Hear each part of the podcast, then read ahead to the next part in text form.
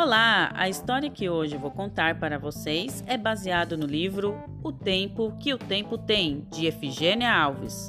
Bora lá?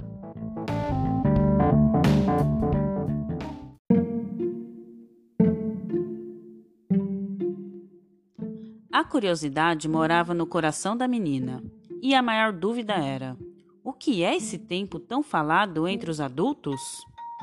O tempo hoje tá quente.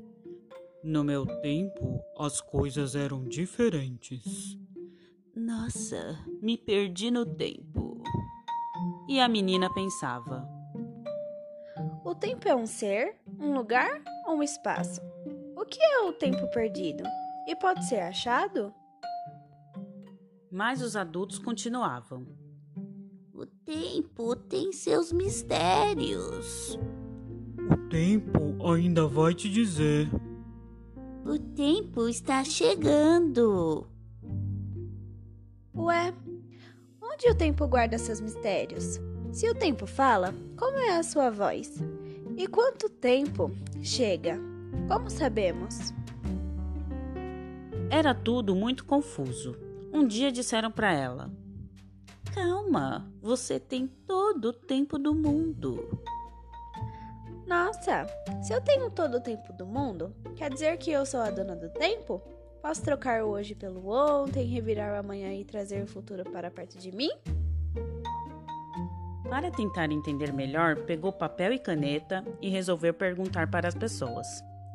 Perguntou para o homem apressado, para o senhor sentado, para o poeta desiludido e até para o vendedor de algodão doce.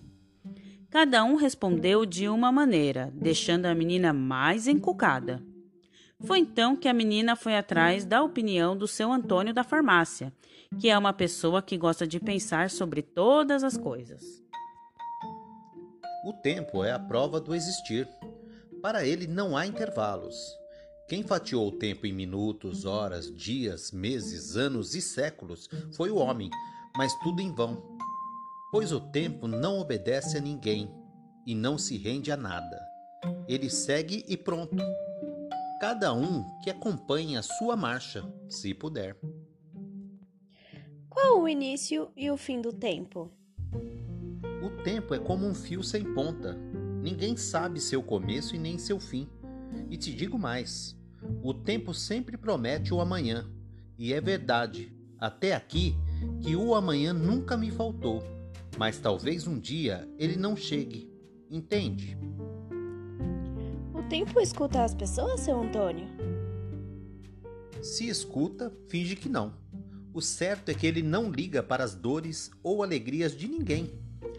Não devemos nos preocupar em entender os tempos do tempo. Vamos deixá-lo, assim como as suas acontecências, pois não adianta, ninguém muda o seu curso. Gente adulta tem muitos medidores de tempo. Estão sempre consultando relógios e calendários, mas ninguém consegue dominá-lo. Um minuto é muito tempo esperando a mamãe vir me pegar na escola. Uma hora é pouco tempo para brincar de esconde-esconde, boneco, pega-pega. Se eu conseguisse dominar o tempo, iria pará-lo por aqui, porque eu queria ser sempre menina.